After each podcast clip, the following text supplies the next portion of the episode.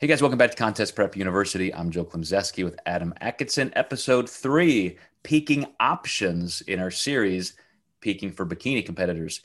Uh, Adam, I, I think, you know, just you, you, left off talking about Bret Contreras and, and we kind of thoroughly, I think, went over body types and so forth. And I, I, just got a chance to speak with him down at the Pro Physique Experience for the, the second week in a row, probably the third or fourth time I've, I've been side by side, you know, with him at a, a science conference. Had, had a good chat with him uh, privately about training because he said some things in his workshop that resonated with me which is that a, a, lot of the the people running university labs right now who are proponents of higher frequency you know squat four or five times a week deadlift four or five times a week do all this. He said you know the interesting thing is they and all of their clients are always injured and and i'm like yes finally somebody's talking about this because i feel like to get the stimulus that you need in the adaptive recovery you need eh, you do have to train harder. You know, the, the whole theory of oh, no, no, you know, be afraid of failure. Don't go too close to failure. You don't want to fail. Don't want to fail. That's exactly how you create better adaptation.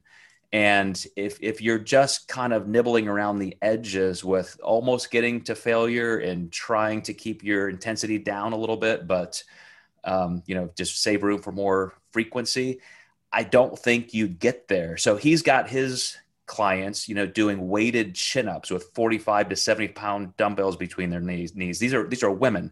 You know, he's got them deadlifting three to 400 pounds. He's got some of his female clients deadlifting over 400 pounds. He's got female clients doing hip thrusts with eight and 900 pounds. And and of course, when you do that, you need more recovery. And I think in terms of of peaking options when you build more muscle like that it just gives you the ability to be more aggressive with your peaking.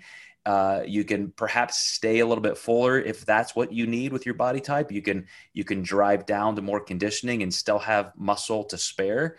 So I, i'm interested in when you think of peaking options you know between you know front loading back loading and so forth you know what, what's your typical move for for clients in the bikini division it's always going to be some sort of recovery.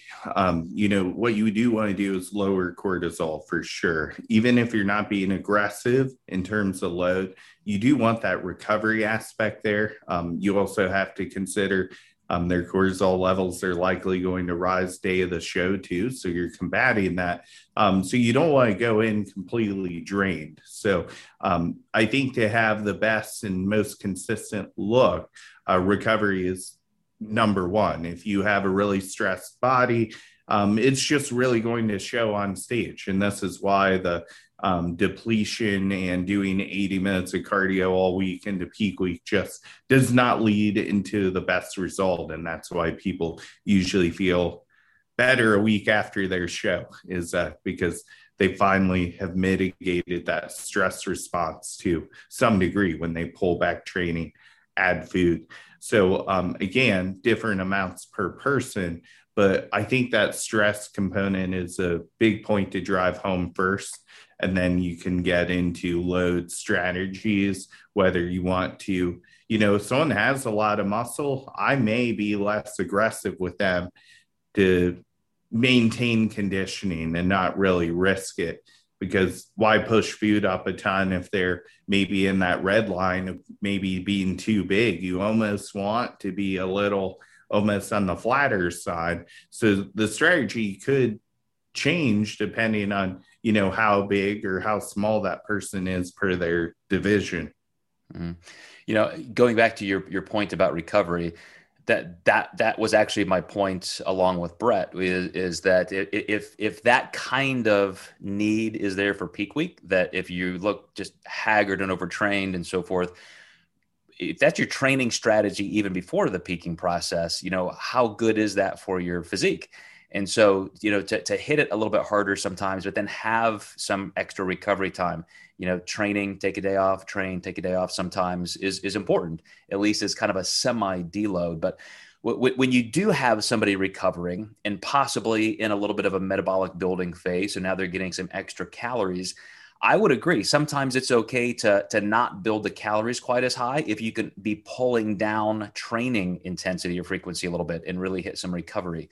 So I think in terms of some of the things that we're thinking as strategies in how we load and how we manage it. We'll, we'll, we'll hit in the next episode talking about adjustments. But there is a lot of leeway, and I'm really glad you set it up with just making sure that you feel your best going in. So uh, you guys stay tuned. Episode four is going to be all about how to create that loading process and then adjust through the week based on how you're viewing and interpreting your results. We'll see you next time in Contest Prep University.